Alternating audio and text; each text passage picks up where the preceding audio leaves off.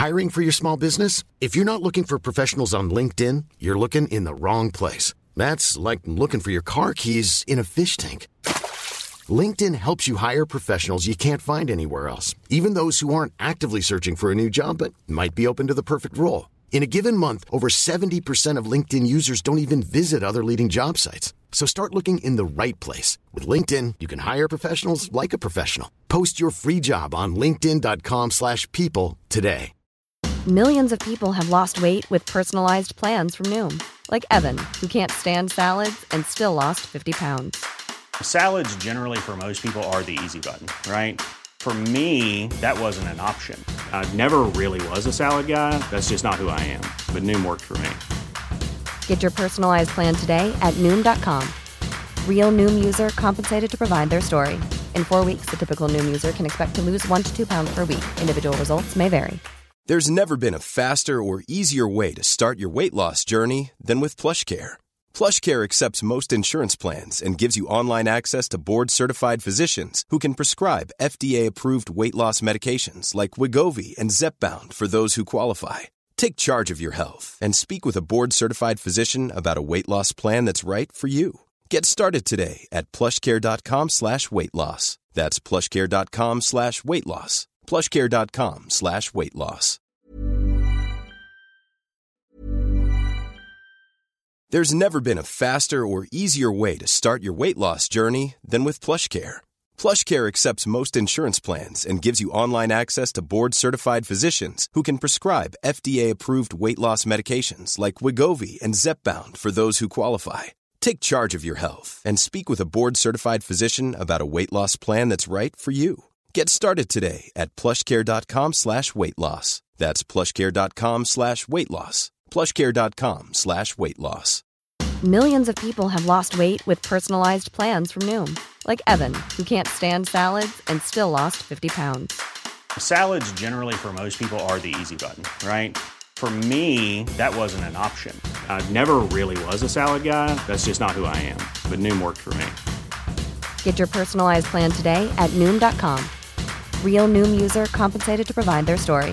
In four weeks, the typical Noom user can expect to lose one to two pounds per week. Individual results may vary.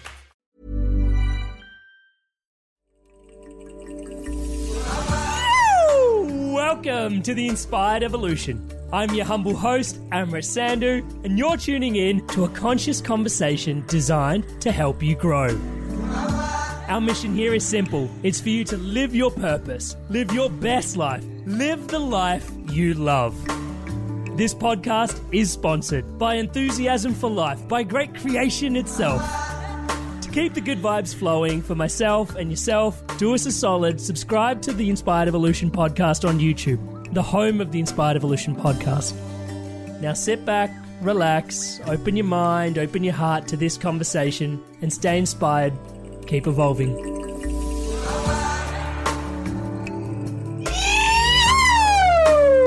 Welcome to the Inspired Evolution. And it is an embodied treat for us to be here today. We have with us Mark Walsh. Mark, how are you there, brother? Pleasure to be here. I liked your intro there. That was fun. I never seen anyone do that before. So um, I'm already happy. I've, I've realized we, we should apologize for on YouTube for the 1980s time warp, which seems to be my background. the Airbnb I'm in, and uh, somehow I didn't kind of coordinate the Airbnb with my shirt, so you know it's off to a already. We're going back to the future, is what you're saying, mate. You look great. I really appreciate having you here today. For those that are tuning into Mark for the first time, man, it's uh it's it's I don't want to say it's tough to do the honors, but there's a lot in here. Background in psychology, training and facilitation for leading organizations. We're looking at Shell, IKEA, Virgin Atlantic, L'Oreal.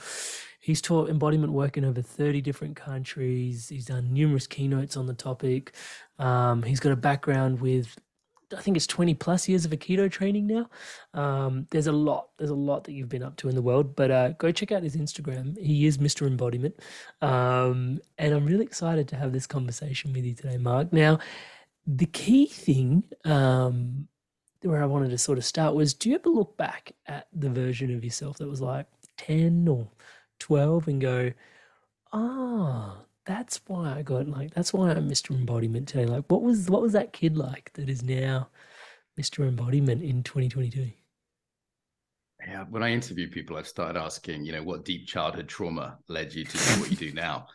And I, almost as a joke, and so people are answering that. Um, yeah, I mean, I grew up, I grew up in a screwed up family where everyone was crazy, hmm. and uh, I uh, grew up in an alcoholic family, so that was mm. definitely an influence there and also I was kind of bright as a kid cognitively. Yeah. And I, you know, school was really easy for me, despite mm. you know stuff going on at home. And what I realized was like, hey, I was reading all these books, I was speed mm. reading and just going through it, and it wasn't helping.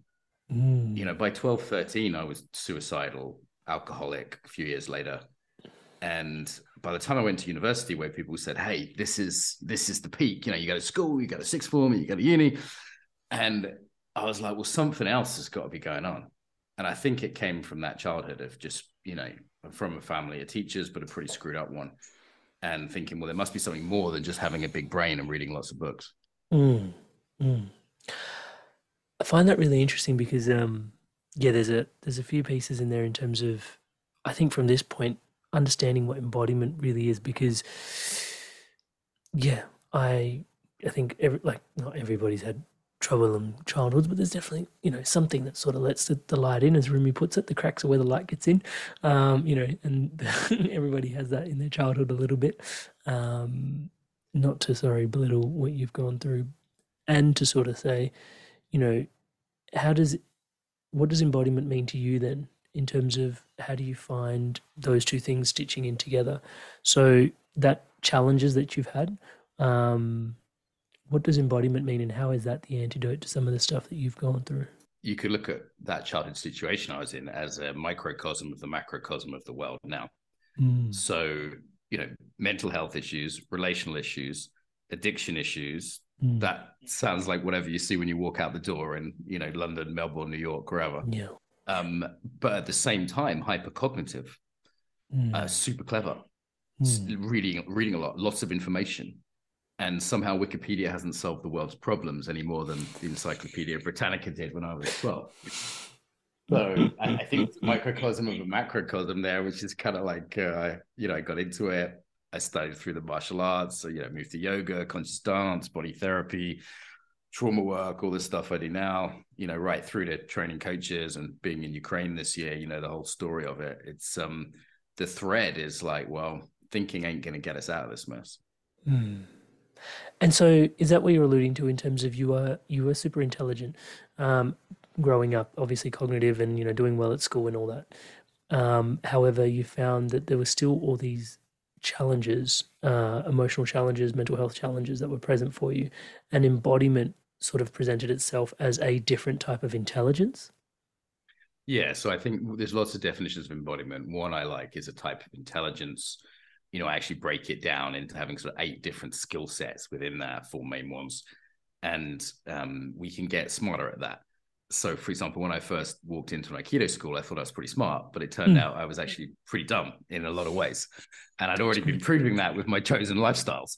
So, mm. you know, in terms of addiction and things like this. So I realized that the types of intelligence I was most interested in uh, emotional intelligence, spiritual intelligence, intuitive intelligence, relational intelligence I realized that really these are all subsets of embodied intelligence. Oh. That our oh. body is not just a piece of meat. You know, I thought the body is just something that carried my head around from class to class in school. Isn't it? Professor friend of mine said, I'm not. Getting there a little bit. Yeah. So I realized there was a whole other way to be smart, and I wanted in on that because I was rubbish at it first. You know, like mm-hmm. I remember being an absolute, you know, really struggling with that first Aikido class and then quickly realizing like hey this is giving me a lot of benefits in my life. This is giving me practical tools. This is giving me connecting me to myself more abstractly. Uh, i remember kind of going ah okay so what do i do when i'm stressed? Can i think my way out of it? Probably not. Mm. can i do a quick breathing exercise? Sure i just learned that. That's easy.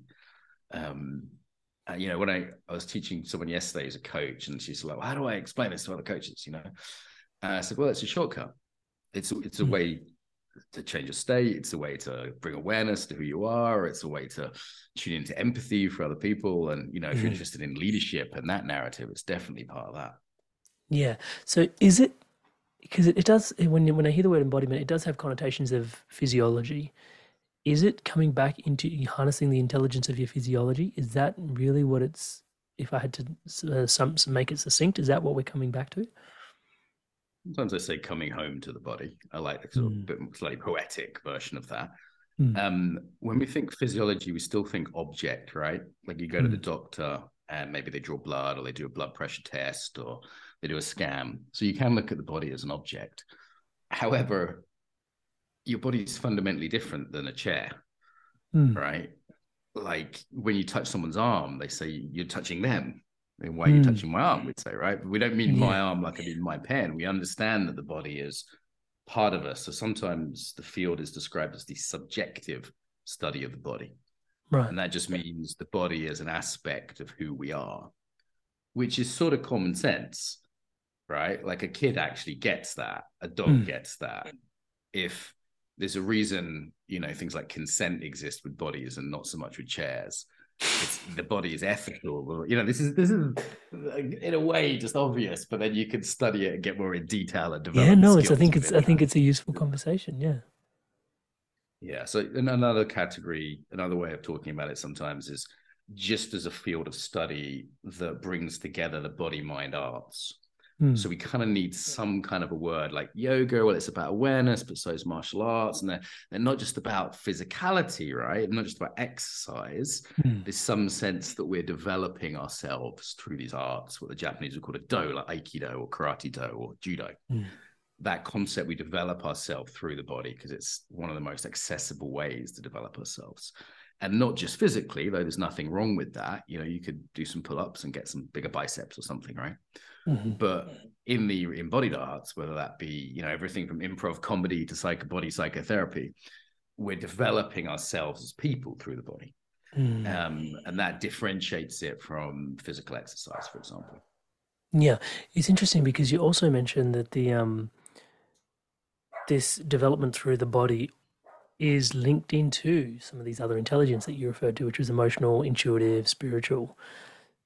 Can you explain that that link? Because I don't think that's as intuitive for people that are tuning in. Okay, so emotional intelligence super important for happiness, super important for career success. You know, studies on this various places. Um, how do you know you're having an emotion? Right. Well, it's in the body. You need body awareness. So body awareness is one of the key foundations. I've heard yeah? people say this, and they usually try and get you to isolate where the emotion is in your body. Can you describe that? Is that a process that you you go through? Like, is that it's like okay, I'm feeling angry. Like, do you tune in and go, Yeah. where am I feeling this in my body? Is that a Yeah, question? So, so I actually asked the question, how are you doing that? So this comes from one of my teachers, Paul Linden.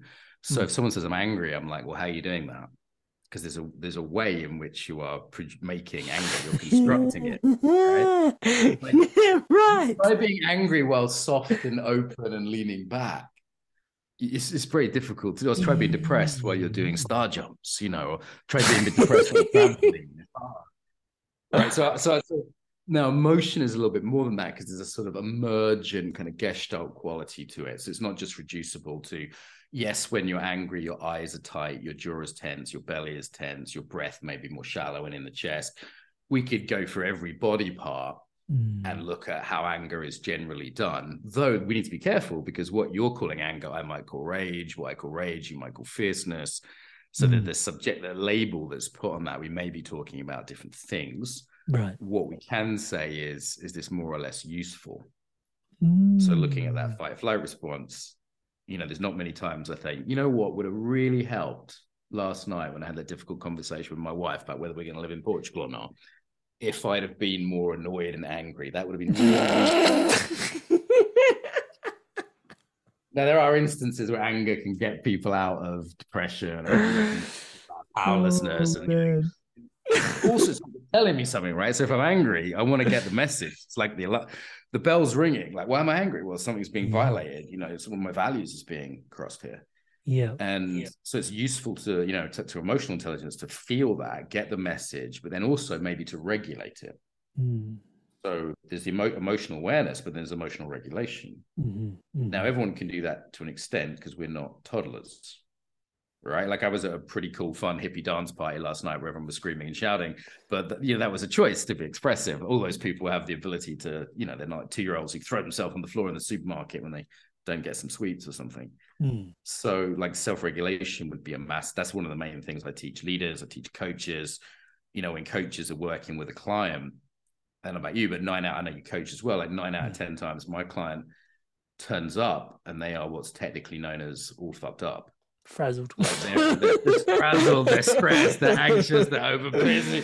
yeah. So the first thing I'm like, okay, you know, Amrit, John, whatever, put your feet on the floor, like you did before this interview, which was so nice to see. And by the way, I've been interviewed many times. The first time I've seen a host actually do what I would call centering before an interview.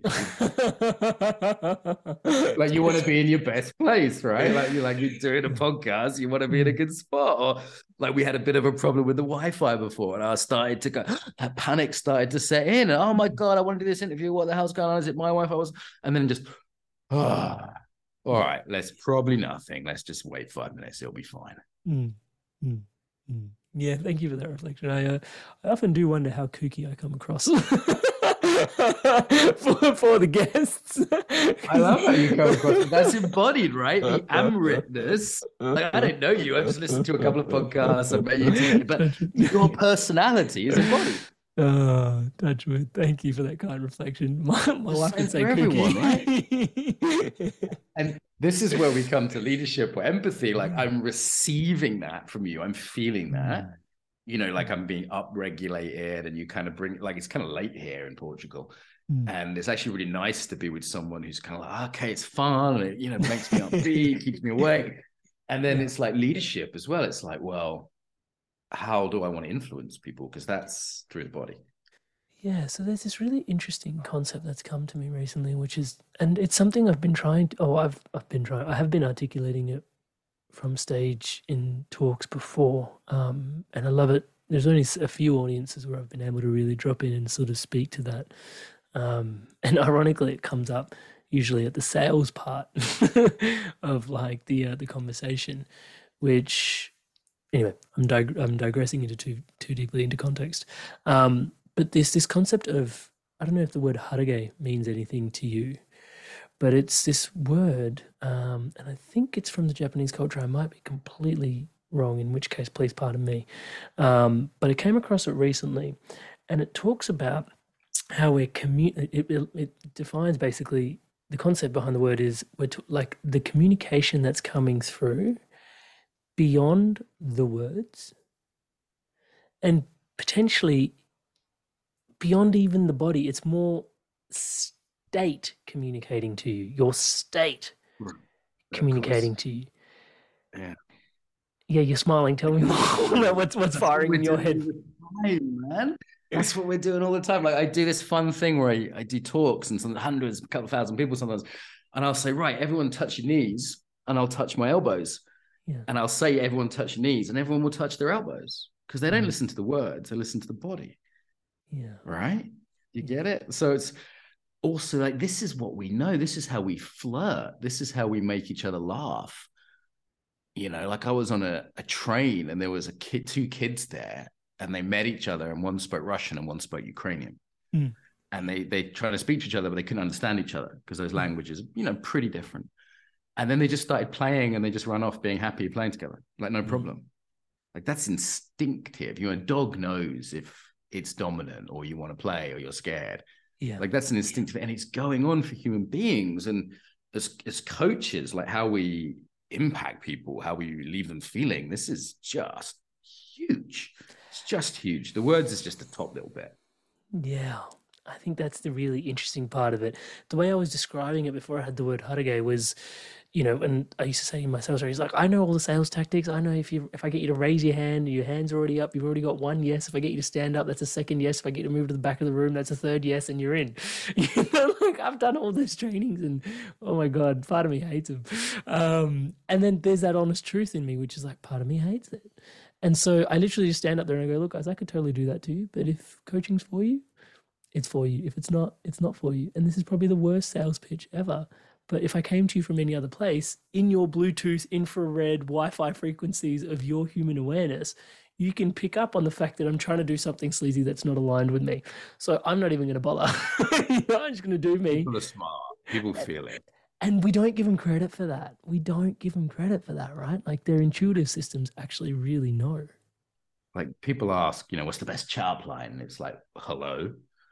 You know, like I like your face. What's your name? It doesn't matter. It doesn't matter. Like that's it. Yeah. So yeah, for sure. People feel when there's manipulation, they feel Mm. when there's aggression. And you know, we've got to be careful with that because there's also prejudices, there's trauma, you know, there's other things Mm. kind of in that mix. But we, you know, we do have a wisdom there. But then also to take that conversation further, you just um, mentioned like being, I'll use your word centering or being centered or being embodied helps you not be in this sort of like vibrating in a place where you're a bit more reactive to said other person's trauma or other person's story or other, you're, you're less reactive when you're embodied, would you say? Yeah, so we're all unconsciously embodied, right? We all have a way of being, which is a pattern, a set of habits, which is held together by how we breathe, move, stand. Mm. And that affects how we think, perceive, relate, lead, love, parent, whatever. So we all have that. And what you just said, you could pick apart for a few days, you know, that we have, we're unconsciously embodied and it impacts all these areas. Mm. However, we can become consciously embodied. So we can start actually feeling how we are. So you're not the guy who's saying, I'm not angry. You're like, dude, kind of look angry, you sound angry, you're acting angry, you're about to punch me. So, I'm, I'm- you know, you know, so we can build some self-awareness of of state and trait. Trait's invisible, right? State you can feel. That's emotion, like, oh, I'm a bit tired, or hey, I'm enjoying this interview Joanne. Mm. Um, trait is like that's the like your underpants that you can't feel anymore because they're comfortable, or the Mm. taste of your own mouth. You know, that takes another set of embodiment techniques to become aware of that. And once we're aware of those things, we can change them. Like states really easy to change. Trait takes practice and time, right? It takes discipline. Um, now, in terms of like agitation, so fight flight response, you know, many listeners I'm sure have heard of, pretty common to talk about stress, suffering, the Buddha called it. There's lots of ways to talk about it. And um, that's just often not very helpful. Now, you can sell, let's go back to your sales example. You can sell to people by making them scared, right? Buy this bleach or your kids will die. You know, you you know, if you don't have, if you have dandruff, then everyone will hate you and you won't ever get love. Or you can sell to people by making them more and more relaxed, more and more connected, and then actually going, is this like a good fit for you genuinely? And the return rate's going to be a lot less on that second one. So Mm. yeah, you can trick people to getting anxious and going to the back of the room and you know doing all that stuff, but you'll have a lot of refunds needed the next day, Mhm. Right? Yeah. So my friend Tad Hargrave, for example, he does marketing for hippies, a really cool guy. You know, we we together kind of while he was interviewing me had this idea of like trauma sensitive marketing, like doing marketing which isn't trying to make people more anxious. Mm. And as a leader, that's one of the main things we do. Like, so I'm, I'm teaching some trauma work in, in Ukraine a few months Yeah. ago. Tell us more about it. And there's a bunch of people, like 100 people in the room, day one of the training, a couple of hours have gone by. It's going well, you know, teaching them about this topic they really want to learn about. It's fun, actually, a lot of good friends there. My wife's Ukrainian, so, you know, well connected, doing the training. And then there's an alarm, air alarm. So that means Russian rocket attack, basically. And everyone immediately goes, ah! they hold their breath, their anxiety comes up, their eyebrows comes up, they start looking around. And I, you know, I'm in the front of the room and then they look to me, right? Now I'm scared too, right? Mm. Because, you know, I've been in a few war zones, but this not for a while. And it's scary the first time in a while. So I just put my feet on the ground, standing there at the front, bent my knees slightly, took a breath and said, okay, guys, take a breath. We know where the bomb shelter is. We've got three minutes. Let's walk there. No one's going to get hurt in a stampede. We take our time. We'll be there in three minutes easy. Yeah. And you could see the group just trust me more. Mm. It's like, okay, this guy's worth listening to. Yeah. And that is the imagine you got an aeroplane and the pilot was like, hello, welcome to Qantas. And, you know, you're on board. You'd be like, yeah, maybe I'll get another flight, you know, like it doesn't trust. yeah, yeah. And so the I, I love that example because it's it's about being calm, controlled, centered. Do you think more and more leaders are tuning into the conversation of how important this is for them? Um, obviously, your work is thriving. Yeah, I mean, mindfulness and emotional intelligence have really opened up the door. Yeah. So, you know, mindfulness is awareness and embodiment's awareness and choice, Mm. then it's it's great. It's it's built on that. fact. My job has got so much easier. You know, I think I first started teaching corporates 15 or 16 years ago. And I'd walk in, and I'd you know, teach them to meditate, and they'd look at me like I was crazy hippie, you know. now they've all got an app and they've done it before. And I know that already. They might have missed the point, but at least they're, pre- they're pretty open to it. It's like, Yeah. you know, Jon Kabat-Zinn, God bless him, opened up the door and so many others. And um, I think they get the emotional intelligence. You know, if they get in business that the guy with the MBA from Oxford or whatever isn't the best leader. They Mm. get that he might, or, you know, a common one I get is that someone's got technical skills as a Mhm. banker, lawyer, doctor, whatever. They get promoted and all of a sudden they're managing people Mm. And there's a whole skill set they just don't have. Yeah. Right. And they're in a tough position. Like, you know, I've got these guys in a room and they're like, you know, why Super don't people listen to me? Super competent. it's- yeah. Yeah, yeah. They've got another set of competencies that, that got them there. And then they need this management or leadership competencies. So that's that's a pretty common one. Okay, so let's go there because now we're talking about some of the softer skills that are in these leadership environments. And the key one that's circulating for me in this conversation or that's bubbling up is the word trust. Mhm. And I think those are some of the things that are much more difficult to train. It's like, how do you build trust with others? Now, there are 100 plus one sleazy tactics that you can do that. But then there's also, like in this conversation, I think honoring the conversation and, you know, what's available to us is how do you leverage embodiment training or how do you utilize embodiment training to learn to trust yourself better? To learn to trust yourself. Yeah, so that then you can encourage others Yeah, to no. trust you because I'm sure I'm No. sure that's there's a- there's a there's a real link there that people can sort of listening to this For podcast. sure. You're a certain type of audience, you know what we're talking about. Like if you can trust yourself, that frequency is then what you put out, right? And then people will be able to trust you better. And you can like leadership is yes competency, but also completely all about trust as well. I'm, I'm hoping that people are aware of that dyad in um as well. Yeah, I mean, leadership in terms of trust is about maybe three things: competence, reliability, sincerity. Right. So what people talking about trust, talking about several things, and then self and other. Yeah, as you point out. So in terms of reliability, that's just built over time by doing what you say. Hmm. Right. Like, you know, my wife trusts me to do certain things and try not to do other things because it's like, you know, I'm not a very good cook. And she's had a few meals with me, and maybe it's like, like she doesn't trust me to cook. you know, I'm not, you know, she, she knows I'm unreliable as a cook. Well, I'm reliable in other ways. Like I'm generally on time for stuff, but you know, again, like that's just over time you develop a reputation with others or with yourself Mm. right? And then sincerity is like, okay, does this person really mean it? Mm. And for me, that's not about like tricking someone into, you know, fake signals of congruence. It's about actually tuning in to myself and being, do I really mean it? do I Mhm. really mean what I say here? Yeah. Mhm. Um, and competence to some extent is signaled by relaxation. So why am I competent teaching embodiment? Because I've done it for years, tens of thousands of hours. Why am I not competent driving a car? Just because I'm not very good at it and I'm, you know, haven't had much practice lately. And so so I'm more relaxed while teaching embodiment than I am driving a car. Now I can use tricks and tools like centering to help me be more relaxed driving a car but the signaling of competence is from that relaxation and you you can tell that like the, the top gangster is always the one sitting down eating an apple while everybody else is running around stressed out you know Mm. the top business guy is the one who's just sitting relaxed and then he maybe says something that's you know she says something that's impactful so i think trust's a few of those things but if we're not able to tune into ourselves how do we have any congruence how do we have any sincerity Hmm. And you mentioned tuning into ourselves is m- mostly state and trait. Is that safe to say?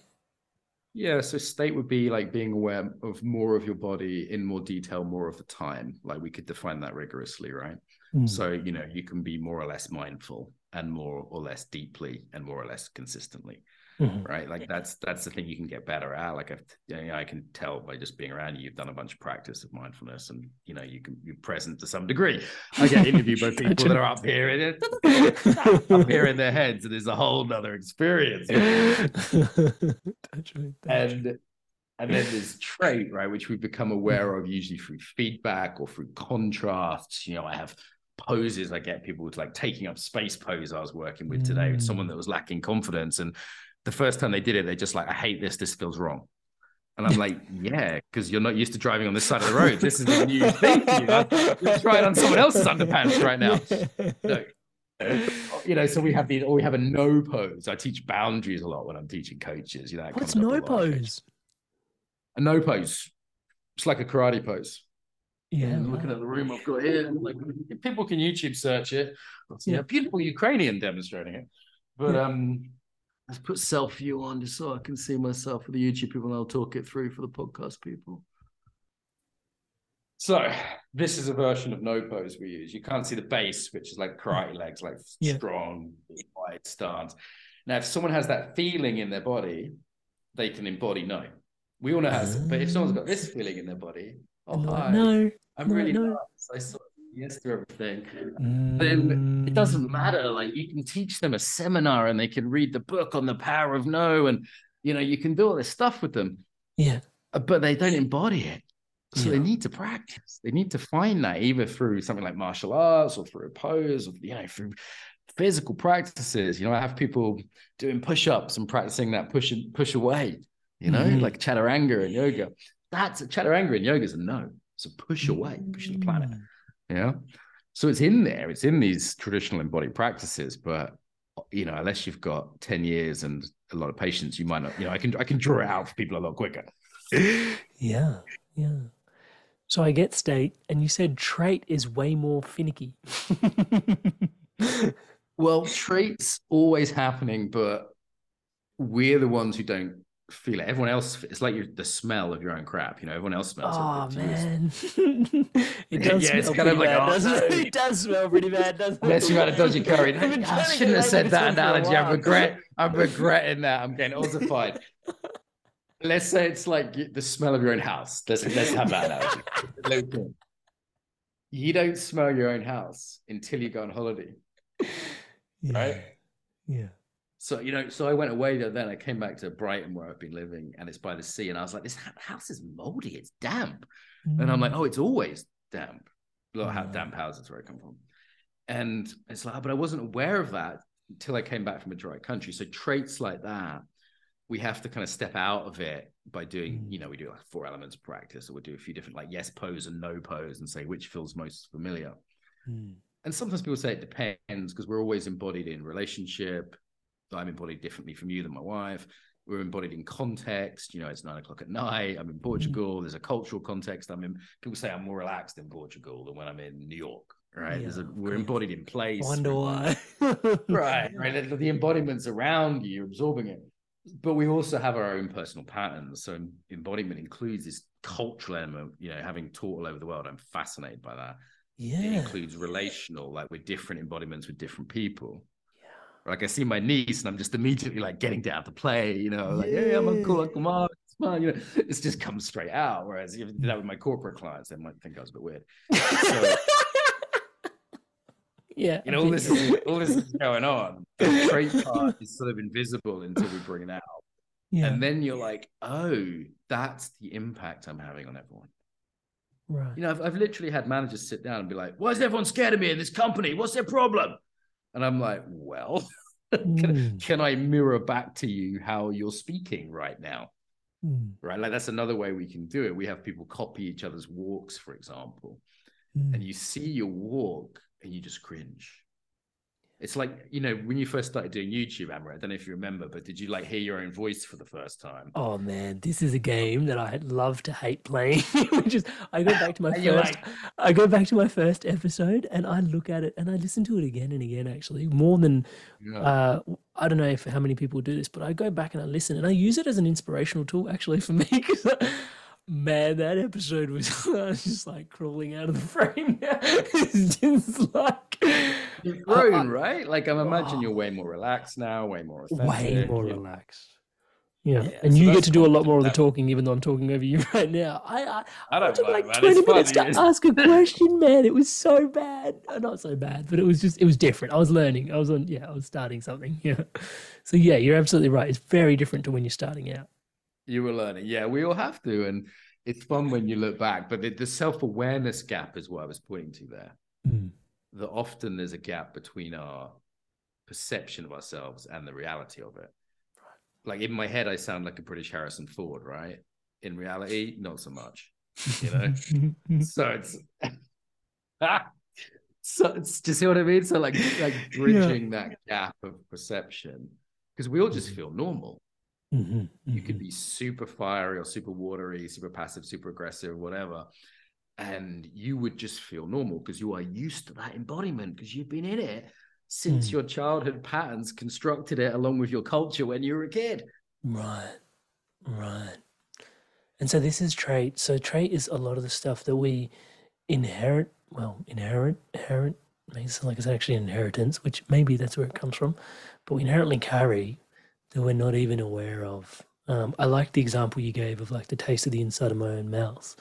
Um, you're sort of just yeah completely oblivious to that one, um, but it is you know. And I like the example of what your home smells like because you're absolutely right. I come home and it's like I just went from outside to inside, but I know when I go to someone else's home, I'm like, yeah, they cook dog, they cook something that I don't cook, you know, or they do something that I don't do, or these guys are like aromatherapy. I'm gonna get some of this going in my life, you know. Um, yeah, so there's always that. There always always that tuning in, and I like how you articulate because even as you mentioned the mirroring piece, like getting people to mirror each other's walks. Um, yeah, there's just I can see how much would open up in that because it's like, oh, I don't do that. And it's like, actually, yeah, you do. Um, yeah, that'd be that'd be really interesting. Which is another embodiment teacher. I think it's Stuart Heller who says we walk through space like we walk through life. Mm. Right. Or we stand as we are would be another version of that, that same right. thing. Now we've got to be careful with that because people might, you know, I'm not saying that if someone's got a disability or they've got a funny legs, they fell off their bike yesterday or whatever. Mm. It's not about that. It's not about if you're tall or short or this or that. It's how you carry yourself. Mm-hmm. And we have an intuitive sense of that, but then again, it becomes invisible, but we can develop it. You know, mm. my students work a lot with practices. So yes, you can change state. You could learn, you know, we have centering videos on centering and that kind of thing. Quick wins, good to teach on a short course. But you know, I love to work with students over time. I mentor people over two years just got on the phone just a few hours ago to an Austrian um, mentee of mine, and I've been working with her for about a year and just talking about her Aikido practice, and uh, you know she's going to shift to karate because she wants something a bit more aggressive, more fiery, mm. you know, and we we develop it over time. Meditation is a very good base, but adding a movement practice on top of that super useful. Yeah, yeah, I love that. And just while we're on the topic of courses and, and things, where's the best place for people to check out some of the your favorite yeah like some of the some of the things that are available for you. I know there's embodied facilitator um, where people can go check yeah, out more. The best one is embodimentunlimited.com, embodimentunlimited.com, and free videos there on uh, you know showing me coaching people. There's uh, ebooks people can download, some podcasts, mm. embodiment podcast, embodiment book. If you put the word embodiment into almost anything, something will probably come up. But embodimentunlimited.com is the one with kind of everything on if people want to you know, yeah, free, awesome. free resources. And we'll add links to all of that in the show notes below. Bro, how do you. Maybe this is just one of my pain points, but I'm going to speak to it anyway. Pardon me, audience. Maybe some of you can relate. But when you start talking about state and you start talking about trait, like there's a part of me that goes, oh, okay, you know, like automatically starts to want to go there, obsess with state. Yeah, yeah. You know, how do you how do you temper that? Because then that's also not serving you. Because then you're upregulating your nervous system about trying to downregulate it. If that makes sense. yeah, this is usually a stage people go through when they become hyper self aware, mm. and that is normally dysregulating. Mm. Um, and most people will have there's various versions of that in different types of personal growth. Where I don't know, you study language, you start doing circling or NVC or something, and then you start speaking weird, and it's all a bit awkward. Mm. Um, so there's a kind of awkward phase people can go through, um, and then you sort of learn not to give a shit. Uh, often, what I do is I teach clients to focus their attention back on the people they're serving. Right. So as a coach, a little bit of my attention's on myself just to check my state. Like, hey, am I too tired for this interview? Or hey, am I, you know, relatively calm right now? However, most of my attention's on my coachee or, you know, the people I'm teaching. You know, most of it's there, which doesn't leave much space for me to get kind of neurotic and anxious about my own self. And sometimes in that period, people can lose a bit of authenticity. And then normally there's a kind of naturalness on the other side of practice. Another question I've got is what are the top three sort of embodiment mistakes that you see people making and like in not being embodied? Is it just not taking moments to pause? I imagine pausing is probably super vital uh, Be, day. part of the current civilization. we live in. That's the the I capitalistic mean, model joking aside, there's a, society. there's a He's not joking. Like, He's not live- joking. He said I mean, I love joking. He's not Western joking. society in many ways.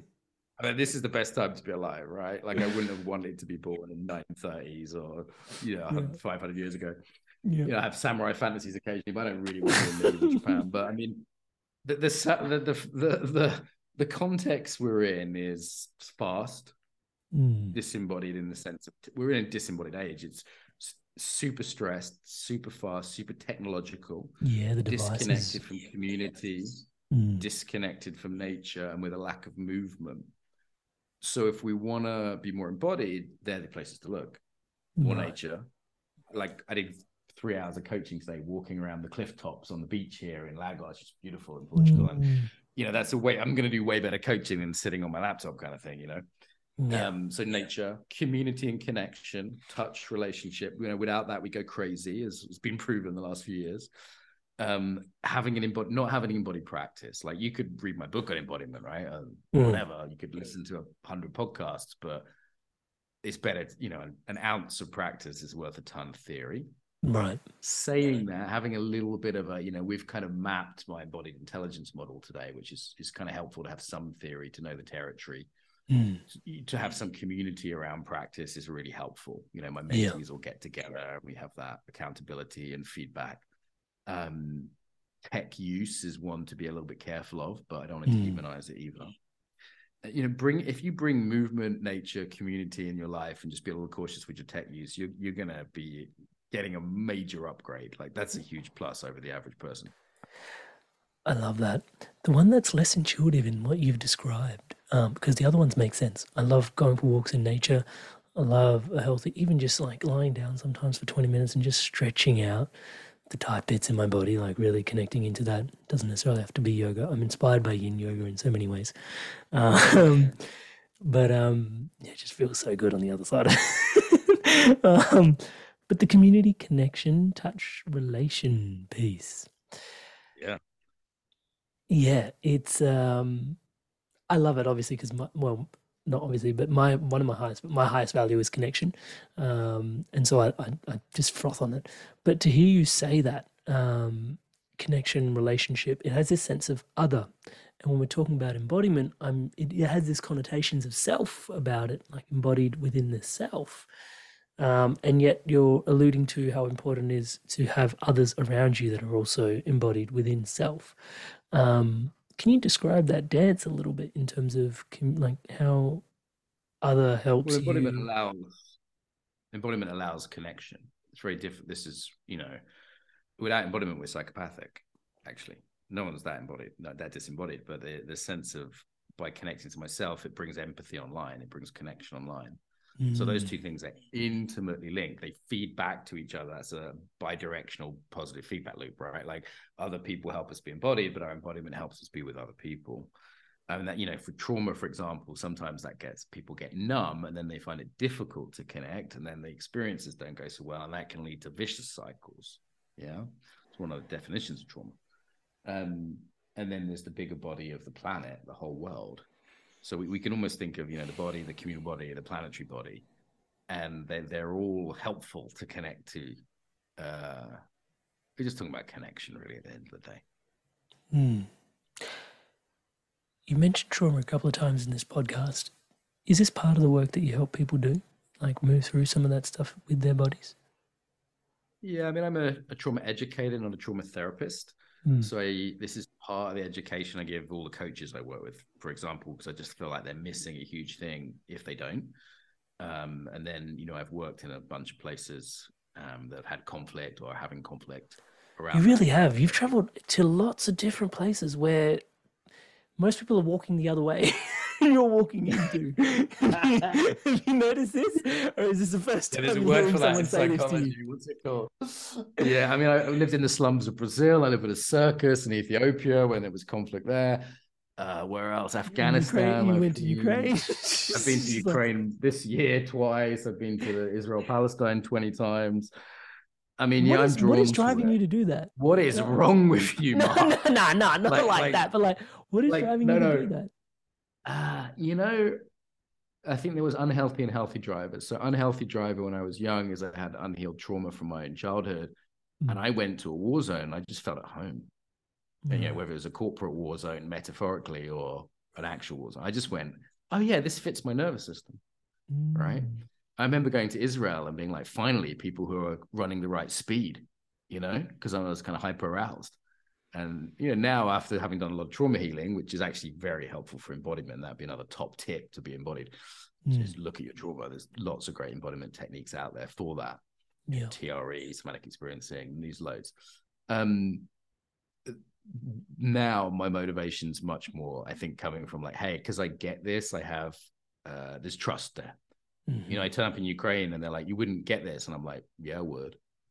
You know, like I've had trauma personally, and I've been. This isn't my first war to be in, and they get that, and they go, oh, okay. And then I can teach them, and you know, actually, I, I don't sound too heroic in any of this. It's actually it's just kind of fun for me you Mm. know and I, I wasn't taking unnecessary risks for example in ukraine it was Mm. um pretty measured i wasn't on the front lines i want to give people that impression um yeah so now i just feel like it's just part of the gift and it's part of the human experience sadly around the world and if you're going to Mm. look at human beings you have to at least understand trauma intergenerational trauma how that's passed on the world's kind of got a bit obsessed with trauma since i look, started looking into it it's become a Mm. bit of a fashion almost and I, I think sometimes everyone's traumatized by their left elbow these days. You know, it's getting a little bit much. But you know, because I'm I'm not particularly woke, I'm not particularly sensitive, politically correct. And there's Californian trauma and there's Ukrainian trauma. You know, but it's Mm. um, I, I think in a way that's a better problem to have than the previous problem, which was no one knew what it was and denied it. So it's it's awesome that people like you know Gabor Mate or oh, there's so many you know, uh, there's so many great teachers out there. I've hosted Mm-hmm. a lot of them on conferences and things, and um, you know there's a lot of great stuff out there that pe- people can find out for free. You know now. Mm. One of the big things I'm taking away from this conversation is, and maybe this is just where I've been poised recently, is the nervous system. Just the regulation of the nervous system. Um, because obviously, I've noticed in myself that that's where my state does generally just start to relax into a more comfortable being. But then also gives me an opportunity, if I am to pick up on anything that is going to be a trait that could be worked with, um, it's probably going to be in that really relaxed chilled out, sort of down regulated sort of nervous system space. Um, is that a safe takeaway from this conversation? Would would you feel comfortable with No. me taking that away from the conversation?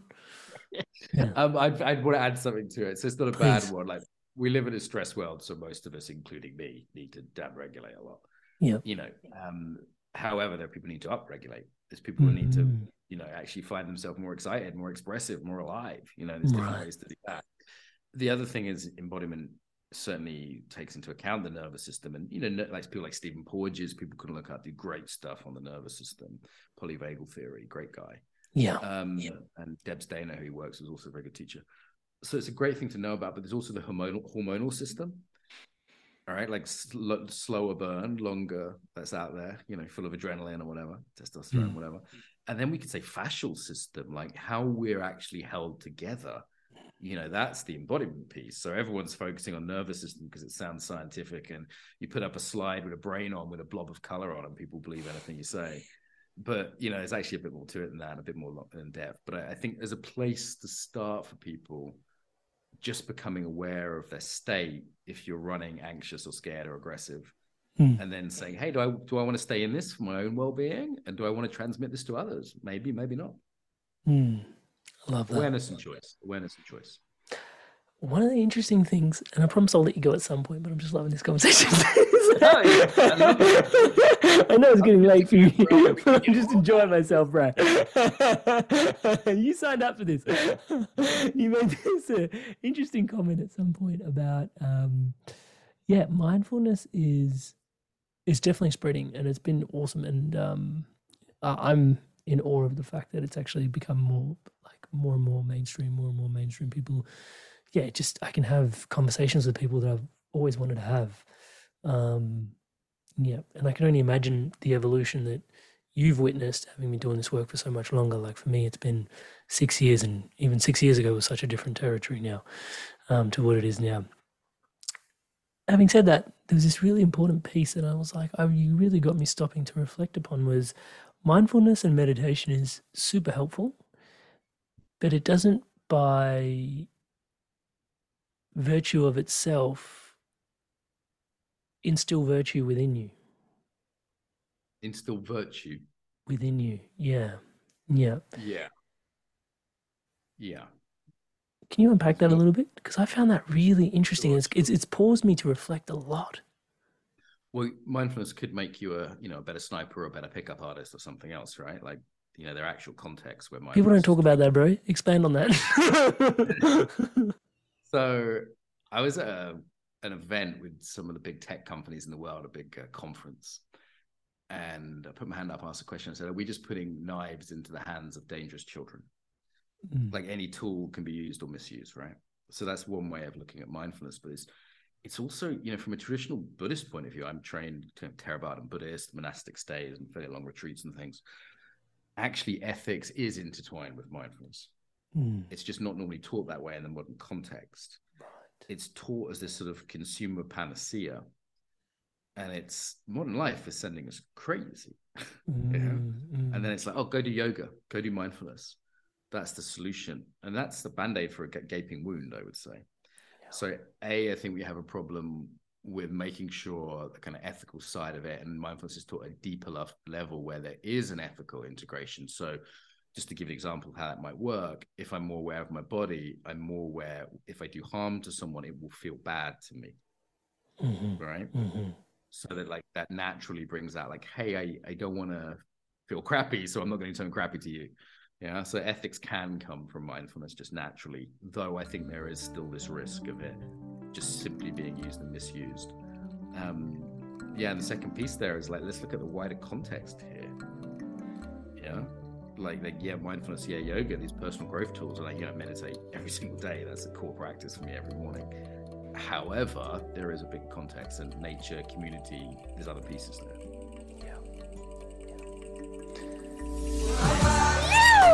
Thank, you so, much, for tuning in to this amazing episode of the Inspired Evolution. Without you, the Inspired Evolution Tribe, this podcast would not be what it is today. Yeah, especially thank you so much for your love and your support. Thank you so much for being so inspired to evolve. It's truly inspiring. It's and especially this. If you haven't already done so, please subscribe to the Inspired really, Evolution really, on YouTube, really the home of the Inspired um, Evolutions um, and video been podcast. doing this for a long time, so I can't. We release inspiring conversations such as this every week, along with guided meditations and empowering insights, all designed to help well, you yes, grow and evolve. Honestly, your subscription on YouTube to the channel helps us out a great deal. And one of the other benefits, if you're having any insights or shifts from these episodes that you want to chat about, or if you'd like to leave myself or the guest a message, please do so in the comments on YouTube. I truly look forward to hearing from you. And as always, Tribe, remember to stay inspired and keep evolving. And I'm sure many of you did love Mark's style, so links to all of his offerings in the show notes below as well. So please do go check them out. Mark, on behalf of myself and the Inspired Evolution Tribe, Tribe, thank you so much for tuning in. Appreciate you so much. We're wishing you all the best, mate. Thank you again. Thank you, Amrit. Total pleasure. Imagine the softest sheets you've ever felt. Now imagine them getting even softer over time. That's what you'll feel with Boll and Branch's organic cotton sheets. In a recent customer survey, 96% replied that Boll and Branch sheets get softer with every wash. Start getting your best night's sleep in these sheets that get softer and softer for years to come. Try their sheets with a 30-night guarantee. Plus, get 15% off your first order at bollandbranch.com. Code BUTTERY. Exclusions apply. See site for details. Hi, I'm Daniel, founder of Pretty Litter. Cats and cat owners deserve better than any old-fashioned litter. That's why I teamed up with scientists and veterinarians to create Pretty Litter. Its innovative crystal formula has superior odor control and weighs up to 80% less than clay litter. Pretty Litter even monitors health by changing colors to help detect early signs of potential illness. It's the world's smartest kitty litter.